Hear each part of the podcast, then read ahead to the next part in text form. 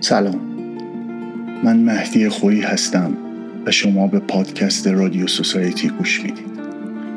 این شماره اول از فصل اول پادکستیه که در اون راجع به جامعه و فرهنگ صحبت می‌کنم.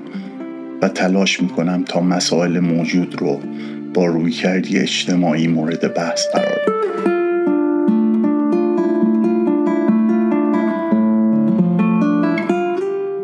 فکر کنم برای شروع بد نباشه.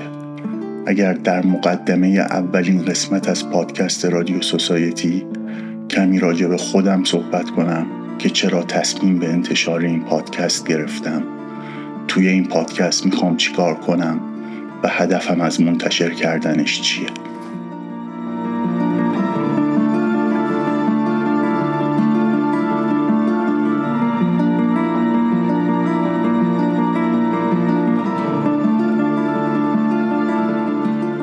ایده انتشار پادکست لاقل برای سه سالی هست که توی ذهن من وجود داره. توی این مدت نشد که پادکست رو منتشر بکنم چون تنبلی کردم. وقت درست و حسابی نداشتم که بذارم روی این کار.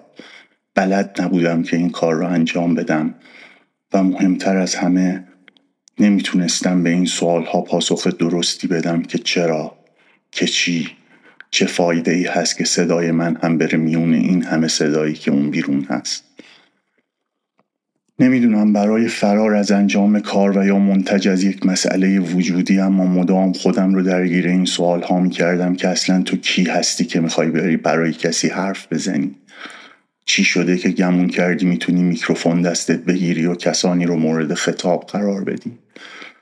فرزن این کار رو کردی چرا افراد باید بیان و حرفای تو رو گوش بدن؟ چرا باید تو رو انتخاب بکنن؟ میون این همه چیزهای جذاب تری که اون بیرون است. اگر کار رو شروع کردی و نتونستی ادامه بدی چی؟ اگر کارت اصلا نگرفت و سر خورده شدی چی؟ مخلص کلام این که آمیزه ای از تنبلی وقت نذاشتن و نداشتن جواب قانع کننده به سوالهایی که گفتم باعث شد که ایده درست کردن پادکست توی ذهنم بماسه ایده ساخت پادکست زمانی کاملا در ذهنم تبدیل شد به یک ای که مثل هزار پروژه دیگه که شروعشون نکردم شروع نشد که به صورت قطاری اتفاقاتی تو زندگیم شروع افتادن کردن. اتفاقات بعضا عجیب و غریبی که زندگی نسبتا با ثباتم رو تکون دادن و انهای منقلبش کردن. زندگی من از دو سال پیش تا همین امروز چنان تغییر کرده که اگر روزی که ایده ساخت پادکست اومد تو ذهنم پرده ای کنار می‌رفت و یکی امروزم رو نشونم می‌داد اگر هم می‌خواستم باور کنم نمی‌تونستم. چون با هیچ منطقی جور در نمی اومد طوری که زندگیم داره میره جلو برسه به این جایی که امروز هستم. آخرین اتفاق از یک سلسله اتفاق که زندگیم رو زیر و رو کردند از دست دادن کارم بود.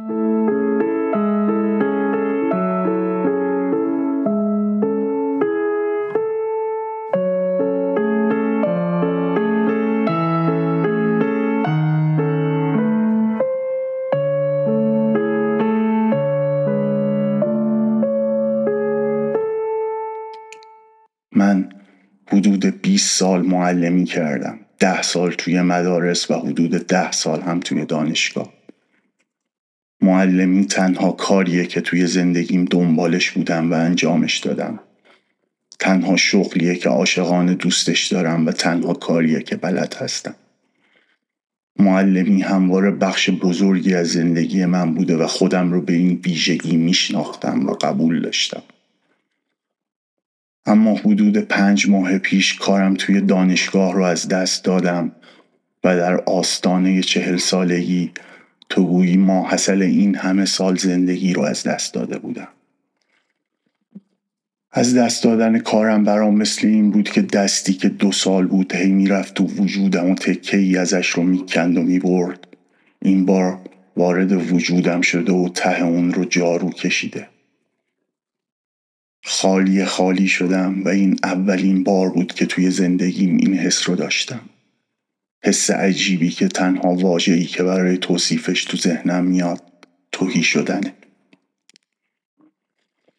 تا جایی که یادم میاد بدترین روز زندگی من اول مهر امسال اول مهر سال 1402 بود.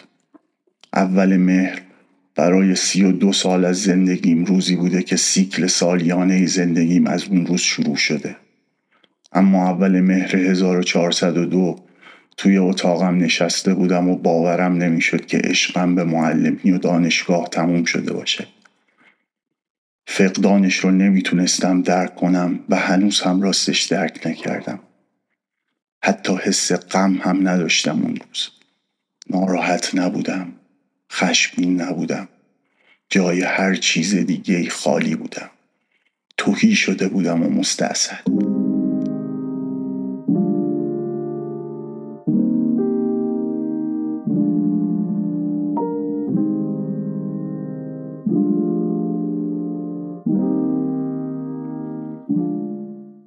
بعد از اینکه منگی ضربه از دست دادن کارم فروکش کرد و شروع کردم به فکر کردن به اینکه حالا باید چیکار بکنم دوباره ایده درست کردن پادکست اومد توی ذهنم. اما این بار دیگه اون سوالهای قبلی برام اهمیتی نداشتند و بهشون فکر نکردم. تو گویی فهمیدم که چرا باید این کار رو انجام بدم. انجام دادن چنین کاری از نظر من در لحظه کنونی یک دلیل بیشتر نداره و اون این که من می‌دونم این کار رو باید برای خودم انجام بدم. فهمیدم این کاریه برای من نه برای دیگری. من احتیاج پیدا کردم که برای خودم کاری بکنم. قبل اینکه اوضاعم اونقدر بیریخ بشه که دیگه نشه کاریش کرد.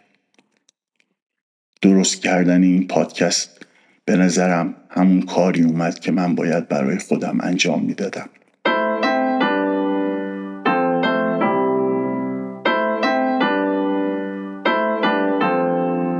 من همواره توی ذهنم از کسایی که سر کلاسام حاضر می شدن یک تقسیم بندی داشتم. البته درصد این تقسیم بندی کلاس به کلاس و جا به جا متفاوت بود اما میانگینش رو بهتون میگم. پیش خودم می‌گفتم حدود 20 درصد هر کلاس افرادی هستند که به موضوع علاقمند هستند به قدری که اگر من هم نبودم اونا کار خودشون رو می‌کردند حدود 20 درصد هم من هر کاری بکنم به موضوع علاقمند نمیشن این افراد یا اصلا نمیان سر کلاس و یا یکی در میون و به دلایل دیگری جز یاد گرفتن جامعه شناسی میان دانشگاه افراد گروه اول برام محترم بودند و سعی می کردم همواره چیزی در کلاس برای اونها داشته باشم و افراد گروه دوم رو هم همواره درک می کردم و تلاش می کردم اذیتشون نکنم.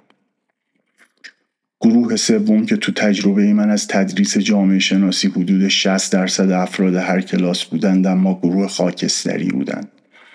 گروهی که علاقه ویژه‌ای به موضوع نداشتند اما شونات دانشجویی و کلاس رو رعایت می‌کردند از این دانشجوها که کلاس و درس رو نه خیلی جدی می‌گیرند و نه خیلی بیخیالش هستند و آخر سر هم یک جزوه خوبی پیدا می‌کنند و نمره بدی هم نمی‌گیرند این بچه ها علاقه پیشینی به موضوع درس ندارند چون فرض ذهنیشون روی درس به خاطر نمره و نمره به خاطر مدرک و مدرک به خاطر سرمایه فرهنگی تنظیم شده. تقصیر خودشون هم نیست که اینطوره. سیستم آموزشی فشل اونها رو اینطور بزرگ کرده.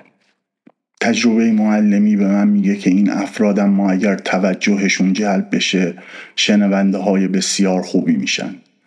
اگر چیزی رو بشنون که جایی از ذهنشون رو لمس بکنه به, تجربه به تجربهشون اشاره بکنه یا از مسائل خودشون بگه کلاس براشون اهمیت پیدا می‌کنه و دوستش خواهند داشت. من درصد موفقیت هر کلاسم رو با این میسنجیدم که چقدر تونستم توجه خاکستری ها رو جلب بکنم. و علا رقم این که فی نفسه از درس دادن خوشم میاد و دوستش داشتم اما رضایتم از کار زمانی به شدت بالا می‌رفت که می‌دیدم می‌تونستم چیزی به خاکستری ها بگم که فارغ از کلاس امتحان و درس و دانشگاه توی ذهنشون بمونه و به دردی بخوره. زمان زرق مرگ شدن من زمانیه که بعد چند سال یکی از شاگردام رو می‌بینم. که توی ذهنم جز دسته خاکستری ها بوده و اون به هم میگه دمت گرم. یه چیزی یادم دادی که تو ذهنم مونده. حالا هم اگرچه هیچ نمی‌دونم داستان این پادکست به کجا می‌رسه اصلا پا می‌گیره اصلا می‌تونم ادامش بدم یا تبدیل میشه به یک سرخوردگی دیگه توی زندگیم.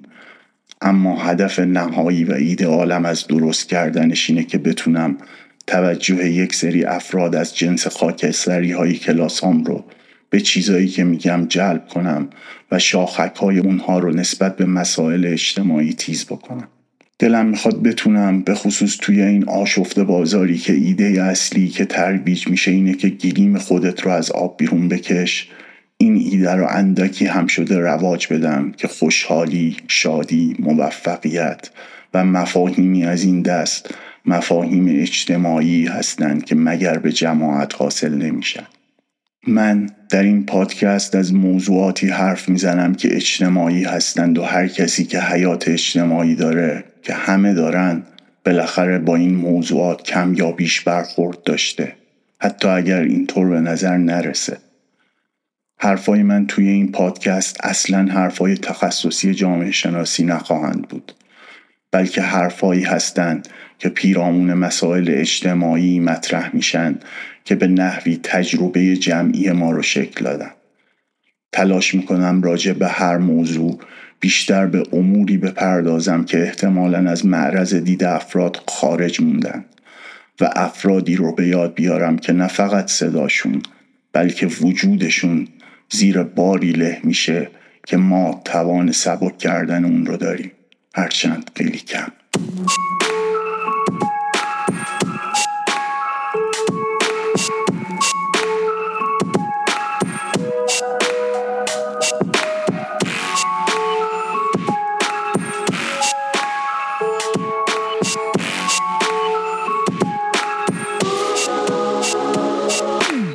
اگر شنونده رادیو سوسایتی بشید قطعا بعد از چند قسمت روی کرده من به مسائل اجتماعی رو در خواهید یافت. من تلاش می کنم این روی کرد رو به فراخور موضوع مستدل کنم و ارجاعاتی بدم که در جهت تحلیلی که ارائه میدم به کار بیاد. بنابراین بنا دارم در هر قسمت از رادیو سوسایتی یا یه سری مقاله خوب و مهم رو که می‌تونن فهم جدیدی نسبت به مسئله اجتماعی بدن رو بررسی کنم و تحلیلم از موضوع رو با ارجاع به اونها مستدل کنم یا با کسی صحبت کنم که به موضوع اشراف داره و کارشناس موضوعه و یا با افرادی صحبت کنم که موضوع قسمت اونها رو متأثر کرده. یا به عبارتی کیس موضوع مورد بررسی من هستن من راستش نمی‌دونم چقدر ممکنه فکرها و طرحهایی که برای این پادکست دارم اجرایی بشه و راستش ترس بزرگی دارم از اینکه نتونم انتشارش رو ادامه بدم. اما فلحال من در نظر دارم که هر فصل یا سیزن این پادکست شش قسمت باشه در شیش تم موضوعی. در نظر دارم تمهای موضوعی در فصلهای مختلف تکرار بشند و موضوعات عوض بشن.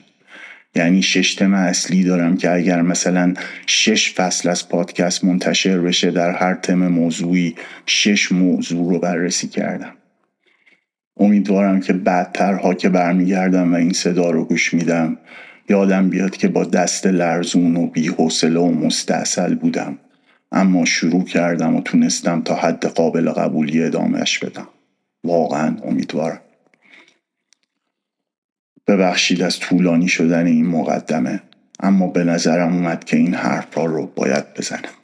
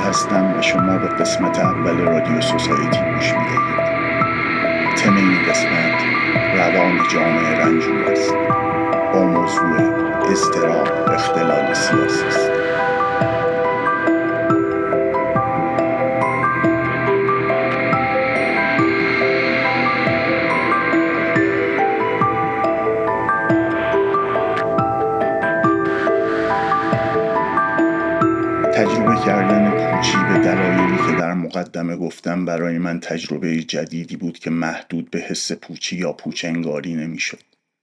این تجربه رنگ جدیدی به زندگیم اضافه کرده بود که اصلا دوستش نداشتم اما همه جا می دیدمش. یا مثل مزه جدیدی بود توی دهنم که ازش خوشم نمی اومد اما مدام زیر زبونم بود. احوالی داشتم که اگر به هیچ چیز هم فکر نمی کردم با هم بود و هیچ ربطی به حس پوچی وجودی نداشت یعنی حسی نبود که محصول تفکر باشه بلکه چیزی بود که خودش رو به هم تحمیل کرده بود و هیچ تلاشی برای پس زدنش فایده نداشت. حتما شما همین تعبیر رو شنیدید که کسی میگه انگار در دلم رخ میشورند. من هم شنیده بودم اما هیچ وقت واقعا تجربهش نکرده بودم. اصلا نمی‌دونستم قابل تجربه کردن باشه این حس و بیشتر فکر می‌کردم یه تعبیر جالب باشه. یه توصیف دقیق. در کل داشتم یک تجربه کاملا جدید رو از سر میگذروندم و این تجربه نه تنها خوشایند نبود بلکه ناشناخته هم بود. من روی حسی که داشتم تجربه می کردم دقیق شدم راجع بهش خوندم سوال کردم.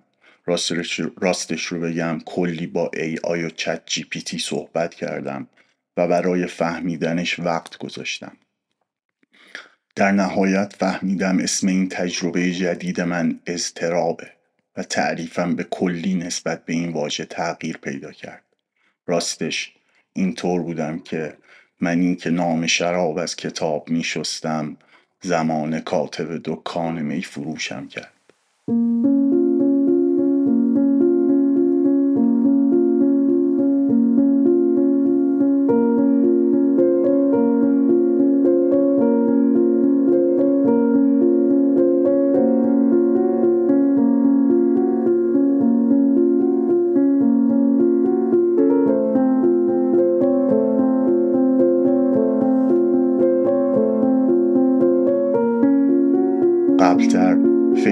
کردم که اضطراب واکنش روانی افراد به یک وضعیت مشخص باشه. اما فهمیدم که اضطراب در واقع یک وضعیتیه که افراد دچارش میشن.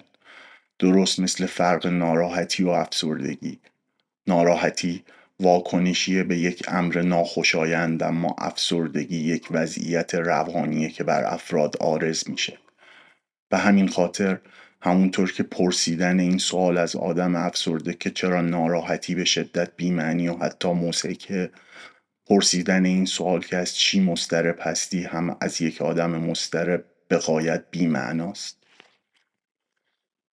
استراب هم مانند تمام اختلال های روانی دیگه صفر و یکی نیست که یا آدم داشته باشه یا نداشته باشه بلکه سطوح مختلفی داره. از طرفی استراب می‌تونه زندگی یک فرد رو مختل کنه و از طرف دیگه ممکنه یک فرد مسترب هیچگاه نفهمه که یک اختلال روانی داشته. سطح فراگیری از استراب وجود داره که محصول زیستن در جامعه مدرنه. استرابی که مثل یک اپیدمی روانی در بین افراد گسترده است اما خود افراد لزوما نه اون رو تشخیص میدن و نه به اختلال تعبیرش می‌کنن. این وضعیت یا اختلال روانی به حدی فراگیر و گسترده است که خیلی ها استراب رو اصلی ترین اختلال روانی انسان مدرن می‌دونن.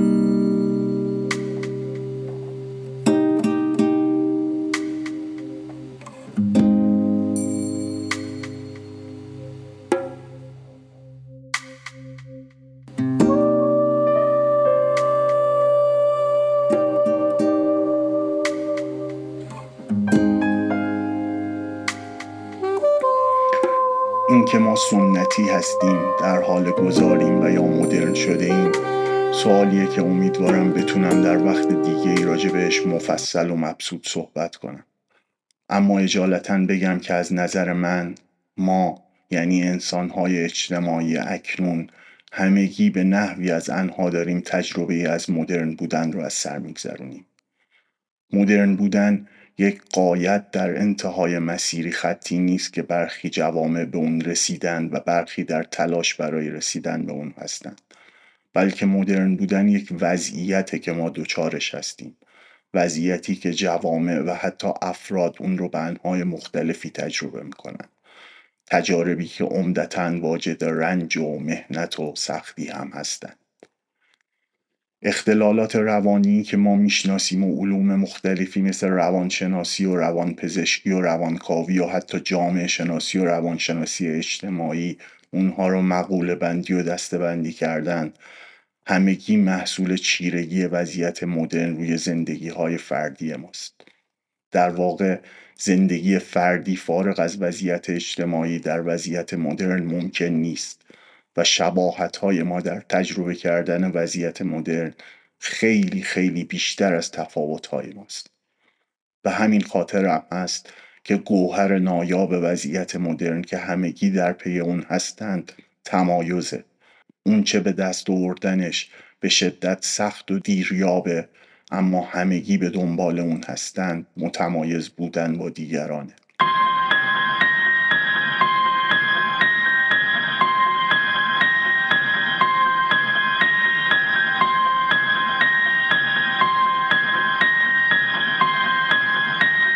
اگرچه که فردیت به شکلی که ما می‌شناسیم محصول دوران مدرنه و این مدرنیت است که برای ما امکان تجارب فردی رو به ارمغان آورده اما ساختارهای عینی دنیای مدرن شده و قواعد درونی شده اون به حدی قدرتمند و تعیین کننده هستند که نه تنها گریزی از مواجهه با اونها در گذران زندگی روزمره وجود نداره بلکه این ساختارها و قواعد میل برای متمایز بودن رو هم سرکوب می‌کنن و تمایز رو به توهمی بدل می‌کنن که افراد شبیه به هم دیگه دارن.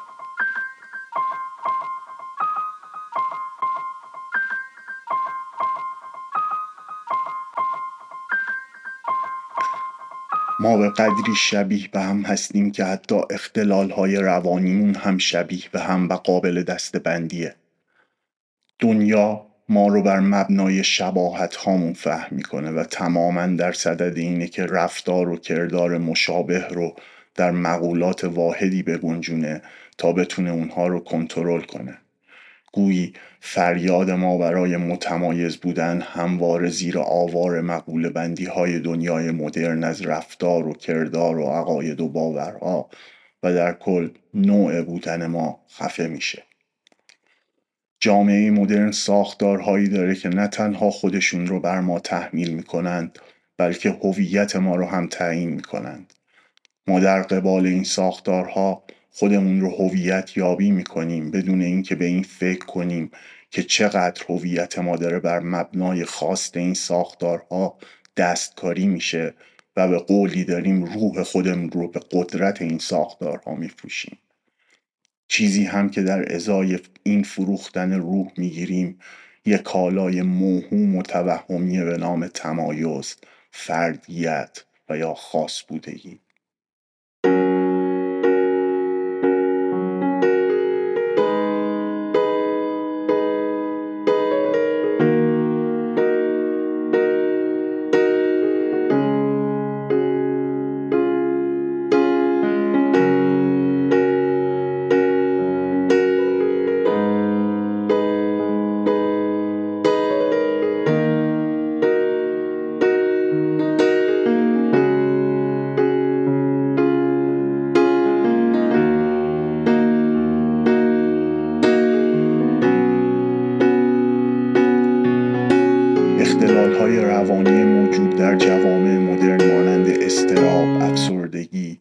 حس عذاب وجدان و پریشانی، فقدان شادی و آرامش امور روانی هستند که خیلی فردی به نظر می‌رسند. اما تمامی اونها در ساختارهای عینی و نهادی جوامع تولید و باز تولید میشن.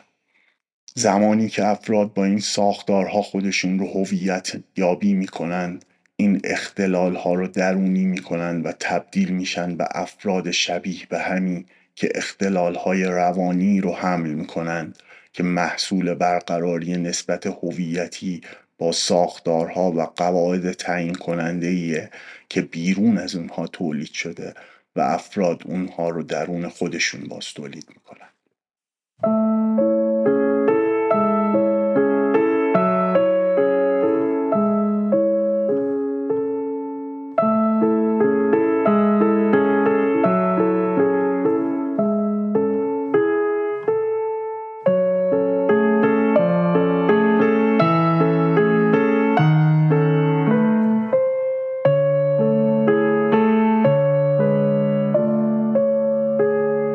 تجارب شخصی ما بیش از هر چیز دیگه ای محصول وضعیت اجتماعی ماست. اون چه که ما تجربه می کنیم رو فقط ما تجربه نمی کنیم. زمینه و وضعیت اجتماعی در شکلگیری تجارب فردی ما نقش اصلی رو ایفا می‌کنه و تجارب ما اگرچه فردی هستند اما یگانه نیستند. تجارب شخصی ما بیش از هر چیز دیگه ای محصول وضعیت اجتماعی ماست. اون چه که ما تجربه می کنیم رو فقط ما تجربه نمی کنیم. زمینه و وضعیت اجتماعی در شکلگیری تجارب فردی ما نقش اصلی رو ایفا می‌کنه و تجارب ما اگرچه فردی هستند اما یگانه نیستند. این تجارب فردی که یگانه نیستند در ما احساسات و عواطفی رو برمیانگیزونند و تکرار شوندگی این احساسات سبب میشه که این احساسات و عواطف به نحوی به ناخودآگاه فردی ما کوچ کنند. تجارب ما زمانی که منحصر به فرد نباشند لاجرم اون احساس و عواطفی هم که تولید می‌کنند منحصر به فرد نخواهند بود. بنابراین کوچ این احساسات و عواطف ناخودآگاه افراد یک ناخودآگاه جمعی رو به وجود میاره. ناخودآگاه جمعی محصول کوچ احساسات و عواطف شبیه به یکدیگر و ناخودآگاه های فردیه ناخودآگاه های فردی در کنار هم و به صورت جمعی یا collective نمود اجتماعی پیدا می کنند و وضعیت زمینه ما رو رقم می زنند. این وضعیت زمینه ای دوباره سبب پیدایی تجارب شخصی غیر یگانه ای میشه که مسبب پیدایی عواطف و احساسات دیگری هستند که به ناخودآگاه فردی کوچ می‌کنه. و این ناخودآگاه های فردی در کنار یکدیگه دوباره امر اجتماعی رو به وجود میاره و این چرخ تا ابد ادامه پیدا می‌کنه. طرف این که اقتدار یا قدرت سیاسی که فراتر از نظام سیاسی و یا دولت و در فرایند هویت یابی ما مداخله گره زمانی به عنوان ناجی خودش رو به ما غالب می‌کنه. این اون زمانیه که افراد متوجه میشن که احساسات و عواطف اونها براشون مسئله سازه. یعنی اذیتشون می‌کنه و اختلال هایی رو در سطوح حاد و غیر حاد برای اونها تولید می‌کنه. اختلال هایی مثل افسردگی، استراب، وسواس، بیش فعالی و غیره. اقتدار حاکم در مواجهه با این علائم و اختلالات به جای اینکه رد پای تعیین کنندگی خودش رو رسد بکنه اونها رو به عنوان اختلال های فردی جا می‌زنه و رد پای سیاست رو در اونها محو می‌کنه. به عبارت دیگه ناجی این اختلال ها میشه و درمان های فردی رو برای اونها تجویز می‌کنه که عمدتا شبیه به پاک کردن صورت مسئله می‌رسن اقتدار افراد رو متقاعد می‌کنه که این اختلال ها تجربه فردی اونهاست و برای رهایی از اونها فرد باید درمانهایی رو از سر بگذرونه و خدا می‌دونه که همین درمان ها چه سودی رو برای بازار اقتدار به همراه داره. استراب در واقع مخرج مشترک تمامی این احوالات روانیه چرا که اصلی ترین واکنش ناخودآگاه ما به تجارب ناخوشایندمون استرابه استراب بخش جدایی ناپذیر جامعه در دوران مدرنه. به عبارت دیگه بخش جدایی ناپذیر چگونگی تجربه ما از وضعیت مدرنه. استراب محصول اقتدار شکل خاصی از اقتصاد و تسری اون به تمامی ساحتهای دیگه حیات اجتماعیه. اقتصادی که افراد و جایگاهشون رو بر مبنای میزان سرمایه و سود اونها در بازار میسنجه. بازاری که ادعا داره که شرایط برابری رو برای بیشینه کردن سود در اختیار افراد گذاشته و دروغ میگه که سود از کار کردن حاصل میشه. این نوع از اقتصاد و بازار افراد رو وارد به رقابتی کرده که حاصلش برای اکثریت حس عدم امنیت ناکافی بودن و ترس از دست دادن جایگاهشونه. استراب نام دیگه این رقابته.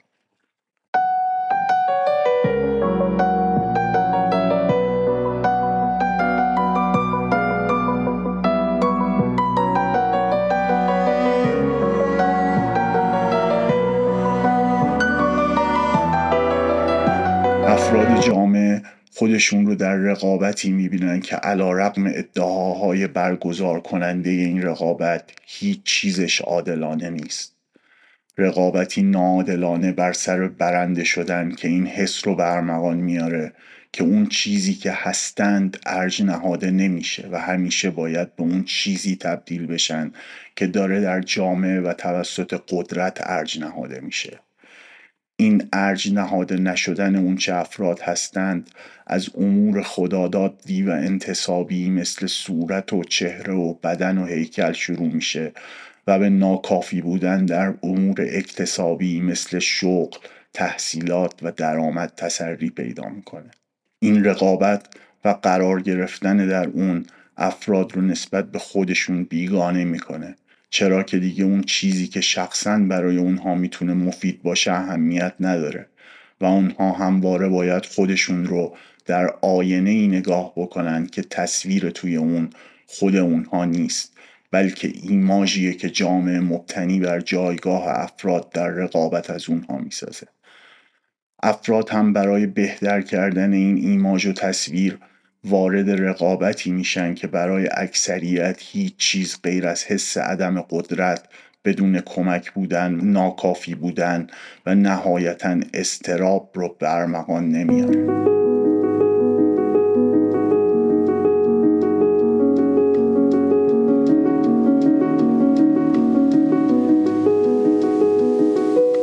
در بررسی استراب به عنوان مخرج مشترک تمامی این اختلالهای روانی به دو تا مفهوم مهم دیگه رسیدم که رابطه تنگاتنگی با استراب دارن.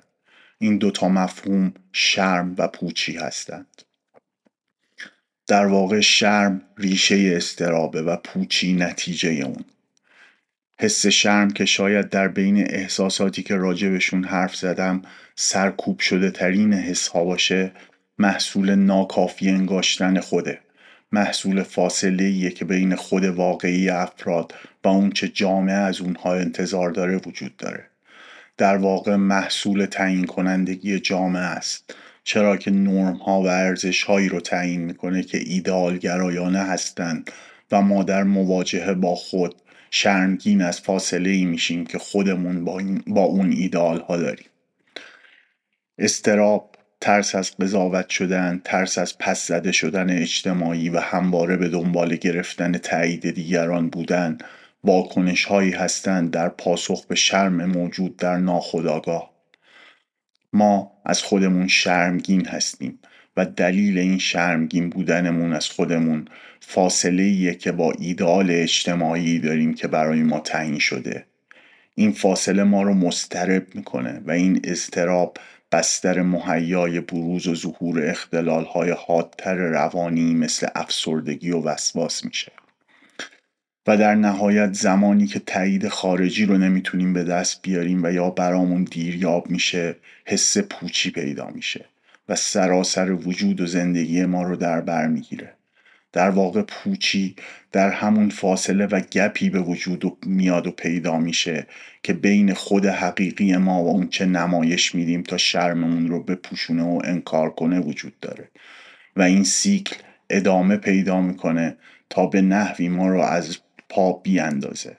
شرم محصول ناکافی بودن استراب واکنشیه که به این شرم از ناکافی بودن نشون میدیم و پوچی زمانی حاصل میشه که کافی بودن و تمام بودن غیر قابل دسترسی میشه و دوباره از این که نمی‌تونیم آدم های کاملی باشیم حس شرم تقویت میشه و دوباره استراب و دوباره پوچی.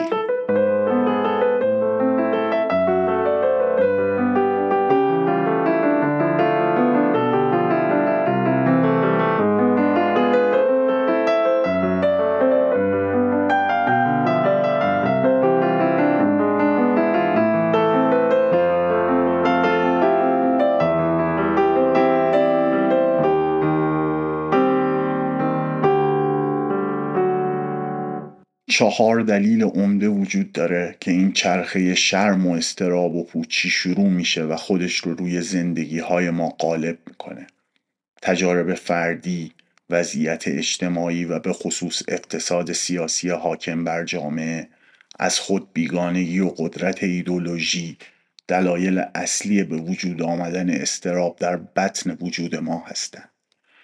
جالبه که هر چهارتای این دلایل فوقالعاده اجتماعی هستند. اما محصولی که به وجود میارن یعنی استراب یک امر فردی تلقی میشه.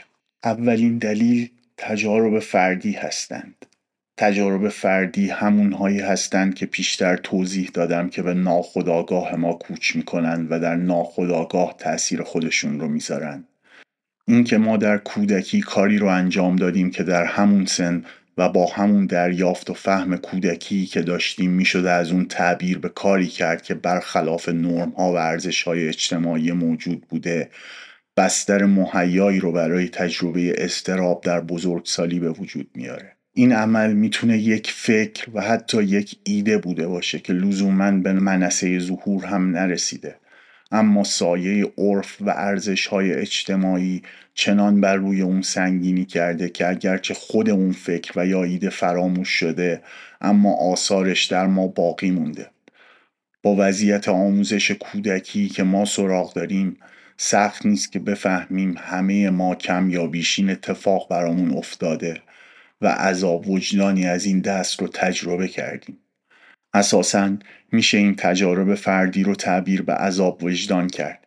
یعنی جایی که ما عذاب وجدان رو تجربه کردیم و یا به ما عذاب وجدان داده شده و این عذاب وجدان چنان سنگین بوده که بارش رو طی کردیم و در بزرگسالی واکنشی مثل استراب بهش نشون دادیم. عذاب وجدان حاصل تعارضات در منابع هویت یابی ماست. گفتم که یک شاخصی که برای دوران مدرن در نظر می‌گیرند به وجود اومدن فردیته فردیت محصول چیزی جز زیاد شدن منابع هویت دهی به ما نیست. افراد در دوران پیشا مدرن برای هویت یابی منابع محدودی داشتند و محصول هویت یابی با این منابع محدود افراد شبیه به یکدیگر عذاب وجدان وقتی به وجود میاد که منابع بیرونی هویت دهی به افراد با یکدیگه متناقض هستند و معارض همدیگه رفتار می‌کنند.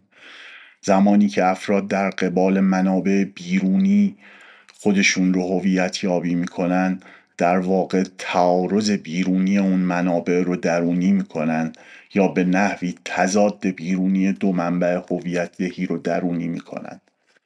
از وجدان زمانی حاصل میشه که بر مبنای یک منبع هویت دهی کنشی انجام بشه که در تعارض با یک منبع دیگه هویت دهی به ما باشه. مثلا فردی از یک سو با قواعد اسلامی خودش رو هویت یابی کنه و باور به شعونات اسلامی داشته باشه ولی از سوی دیگه گروه همسالان و دوستی داره که این قواعد و شعونات در اونها روایی که در ذهن طرف داره رو نداره. فرصتی رو تصور کنید که بودن در این گروه دوستی شرایطی رو برای فرد برمغان میاره که ضد باورهای اسلامی طرفه. فرد عذاب وجدان بهش دست میده چرا که بخشی از هویتش رو از گروه همسالان گرفته و بخش دیگر رو از قواعد اسلامی. و این دو در یک کنشی که از او سرزده در تعارض با همدیگه قرار می‌گیرند و حس عذاب وجدان به وجود میارن دومین دلیل پیدایی استراب در افراد یک جامعه که دلیلی به غایت تعیین کننده و سیاسی اقتصاد سیاسی حاکم بر جوامع. همونطور که پیشتر گفتم و بعدتر هم اشاره خواهم کرد استراب تنیده شده در تار و پود دنیای مدرن. اما جامعه و یا کشوری که افراد در اون امنیت مالی ندارن تصویری از آیندهشون نمی‌تونن بسازن و بر این باور هستن که شعن اونها توسط حاکمان ارج نهاده نمیشه و در قبال مطالبات اونها کسی پاسخگو نیست. زمین حاصل خیز و مهیاییه که در اون ترس کاشته میشه و استراب درو میشه. جالبه که بدونید یکی از راه های شناخته شده در واکنش به این دست استراب که از دست دادن موقعیت اجتماعی رو حاصل کرده و به سرخوردگی سیاسی منتج شده هویت یابی افراد با منابع اقتداره. چرا که اونها با ثبات ترین چیز ممکن به نظر می‌رسن که میشه بهشون چنگ انداخت و منفعتی طلب کرد. به همین خاطره که در این دست جوامع افراد بسیاری طالب رهبران آمر و مقتدر و قدرتمند هستند چه افراد پوزیسیون باشند چه افراد اپوزیسیون. در جوامعی از این دست که کشور ما همینطوره اضطراب میشه تجربه مواجهه با تک تک نهادهای اجتماعی. بوروکراسی یا دیوان سالاری فاسدی که در نهادهای اجتماعی جاری و ساریه برای افراد حقی متصور نیست که باید با احترام به اونها اعطا بشه بلکه از افراد طلبکاره و شما همتون می‌دونین که توی این نهادها و بروکراسی های فاسدشون رسیدن به کوچکترین حق مردمی چقدر استراب به همراه میاره. در این وضعیت احساس واقعی نابرابری عدم داشتن کوچکترین قدرت در تعیین وضعیت خود و اطرافیان خود و حس بدون کمک بودن نمودهایی پیدا می‌کنه که اصلی ترینش مسترب شدنه. دلیل سوم از خود بیگانگی افراده. سه شکل از خود بیگانگی به عنوان دلایل استراب مطرح میشن. از خود بیگانگی روانی، اجتماعی و سیاسی.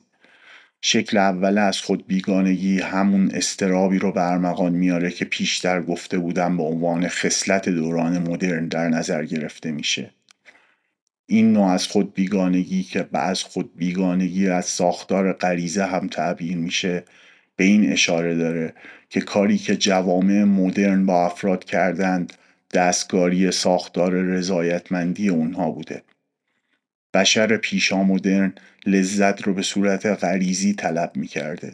اما در جوامع مدرن به رضایتمندی غریزی لگام زده شده و در واقع یک ساختار برساختی رضایتمندی جاش رو گرفته که محصول امیال اقویاست رضایتمندی غریزی جای خودش رو داده به رضایتمندی از موقعیت و شغل و جایگاه و از این دست امور که در نهایت امیال اقویا رو برآورده می‌کنه و بشر از امکان رضایتمندی در ساختار غریزی خودش باز مونده و این شده منشأ نوعی از استراب که همیشه و همواره در وضعیت مدرن وجود داره.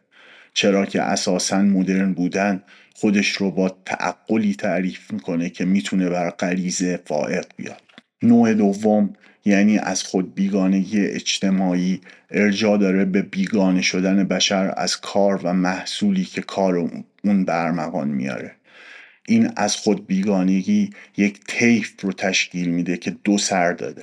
در یک سر این طیف منتج از فرایند کالایی شدن افرادی وجود دارند که دیگه برای رفع نیازهای اولیه و مازادشون نیست که کار می‌کنن بلکه کار می‌کنن که مصرف کنن و این مصرفگراییه که ارج نهاده میشه.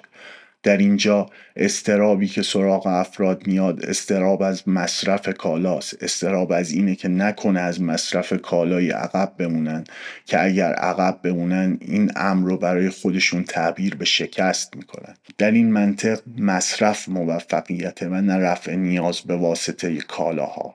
یعنی خود مصرف بینفسه میشه دلیل کار کردن. در سر دیگه طیف افرادی با هر قدر هم کار کردن نمی‌تونن حتی نیازهای اولیه خودشون رو رفع و رجوع کنن. و اینجاست که از کار خود بیگانه میشن چرا که این کار هیچ منفعت ملموس و عینی براشون نداره که بتونن بگن این محصول کار کردن ماست. فرد سه شیفت در روز کار می‌کنه و سر آخر هم نمی‌تونه نیازهای اولیه یعنی خورد و خوراک و پوشاک و مسکن خودش و نزدیکانش رو فراهم کنه. و اینجاست که دوباره استراب میاد سراغ افراد که آیا با محصول کارشون چه دردی رو می‌تونن دوا کنند از خودشون و نزدیکانشون. این نوع از استراب زمانی به حد علای خودش می‌رسه که فرد فکر کنه داره کمکاری می‌کنه و اگر بیشتر کار کنه می‌تونه اندوخته ای رو برای خودش فراهم بکنه. و نوع سوم از خود بیگانگی که بیگانگی از سیاست زمانی رقم می‌خوره که نه تنها فرد توان تغییر وضعیت خودش رو به لحاظ سیاسی نداره بلکه سیاست رایج و حاکم اون فرد رو به عنوان شهروند و سوژه حاکمیت خودش به رسمیت نمی‌شناسه چرا که هیچ جوره جواب مطالبات اون رو نمیده. این عدم توانایی و بیگانگی از سیاستی که در زندگی افراد تعیین کننده است منشأ استرابی وجودیه. استرابی که در واقع به این برمیگرده که فرد به هیچ عنوان و هیچ جوره نمی‌تونه جایگاه خودش رو در این دنیا تشخیص بده و این از جاکندگی همواره با استرابی وجودی همراهه. دلیل چهارم و آخر به وجود آمدن و قوت گرفتن استراب تفوق و قدرتمندی ایدئولوژیه. ایدئولوژی همواره و همیشه از افراد موجوداتی ناکامل در ذهن خودشون می‌سازه. موجوداتی که باید در جهت کامل شدن حرکت کنند و به اون برسن اما هیچ وقت هم کامل نمیشن و همواره در مواجهه با ایدئولوژی قدرتمند بدهکار باقی میمونند. همواره شرمسار از خود در قبال اون چیزی هستند که ایدولوژی از اونها طلب می‌کنه و پیشتر مفصل توضیح دادم. که شرم در شکلگیری استراب چه جایگاه تعیین کننده ای داره. ایدئولوژی در اشکال مختلفش یا امکان رضایتمندی افراد از خود و موقعیتشون رو سرکوب می‌کنه و یا در صدد توجیه وضعیت نابسامان افراد برمیاد و رضایتمندی رو به زمانی ندیده و نیامده به تعویق میاندازه. فرد باورمند به ایدولوژی همواره در استراب به سر می‌بره که آیا آنچه باید رو انجام میده تا رستگاری رو به دست بیاره و فرد غیر باورمند به ایدولوژی در جوامعی که ایدولوژی قدرتمنده دچار استراب تنهایی میشه.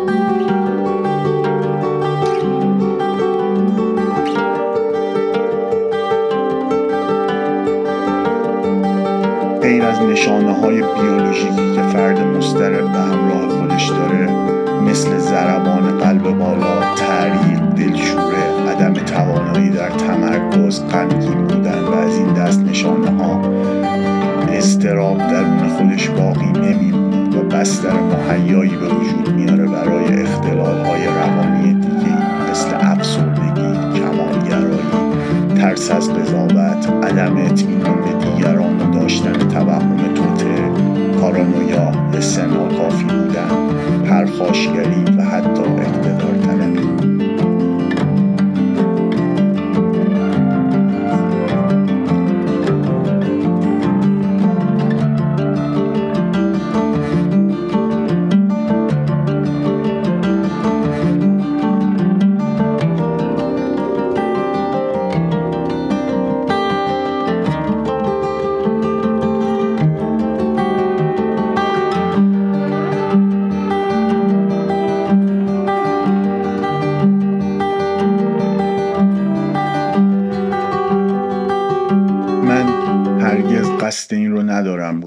راهکارهایی برای مواجهه با استراب ارائه بدم. یعنی به نظرم هر گونه از ارائه راهکار همون مسیری رو میره که درمان فردی میره. یعنی مسئله رو حل نمی‌کنه. هدف من از این که راجع به استراب و کلا اختلال و سلامت روان در قسمت اول پادکستی حرف زدم که قرار مسائل اجتماعی رو مورد بررسی قرار بده جلب توجه شما به این ادعا بوده که ما بیش از هر چیزی که فکر می‌کنیم موجودات اجتماعی هستیم. از هم تأثیر میپذیریم و حال و احوال همدیگر رو تحت تأثیر قرار میدیم. همونطور که در طول صحبتام اشاره کردم این اقتدارگرایی و سیاست حاکمه که بیشترین سود رو از فراگیری استراب می‌بره. اقتدار با نهادی و نهادی نکردن استراب از خودش نگهداری می‌کنه. بنابراین مطالبه از استیت و دولت و سیاست برای مداخله در وضعیت به نفع بهبود به نظر کار عبسی می‌رسه. اساسا این منطقی نیست که از سیاستی که از وضع موجود منتفع انتظار تغییر داشت. هیچ سیاستی بر ضد خودش قدمی بر نمیداره بنابراین این خود ما هستیم که ناچاریم فکری به حال وضعیت خودمون داشته باشیم.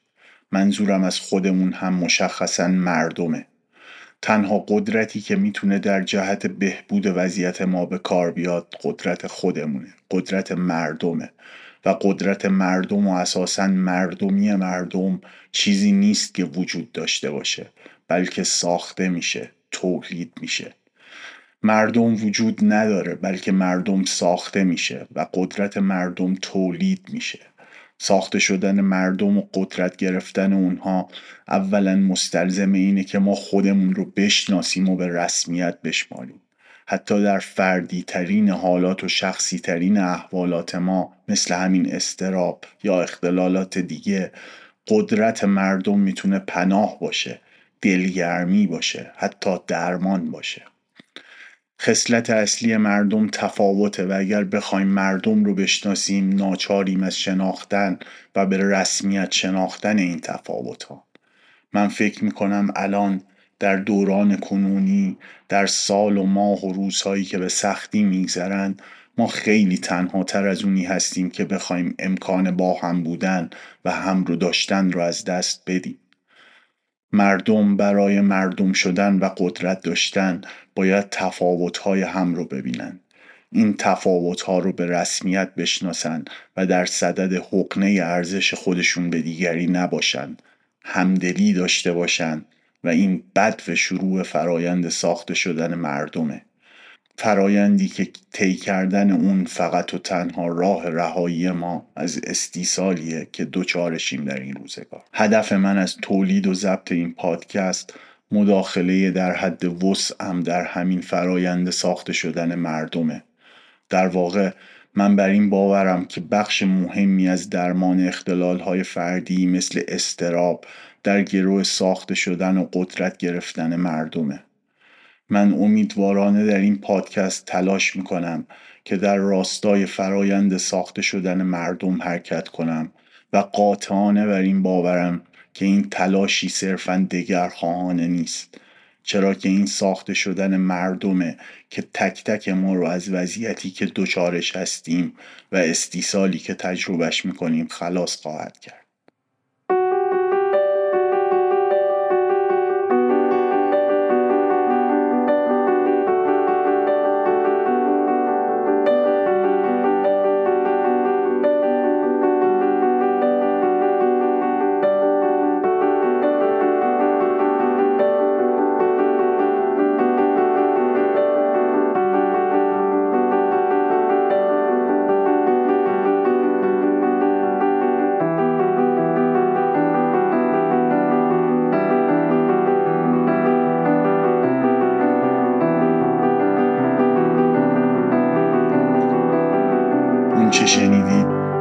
قسمت اول از پادکست رادیو سوسایتی بود.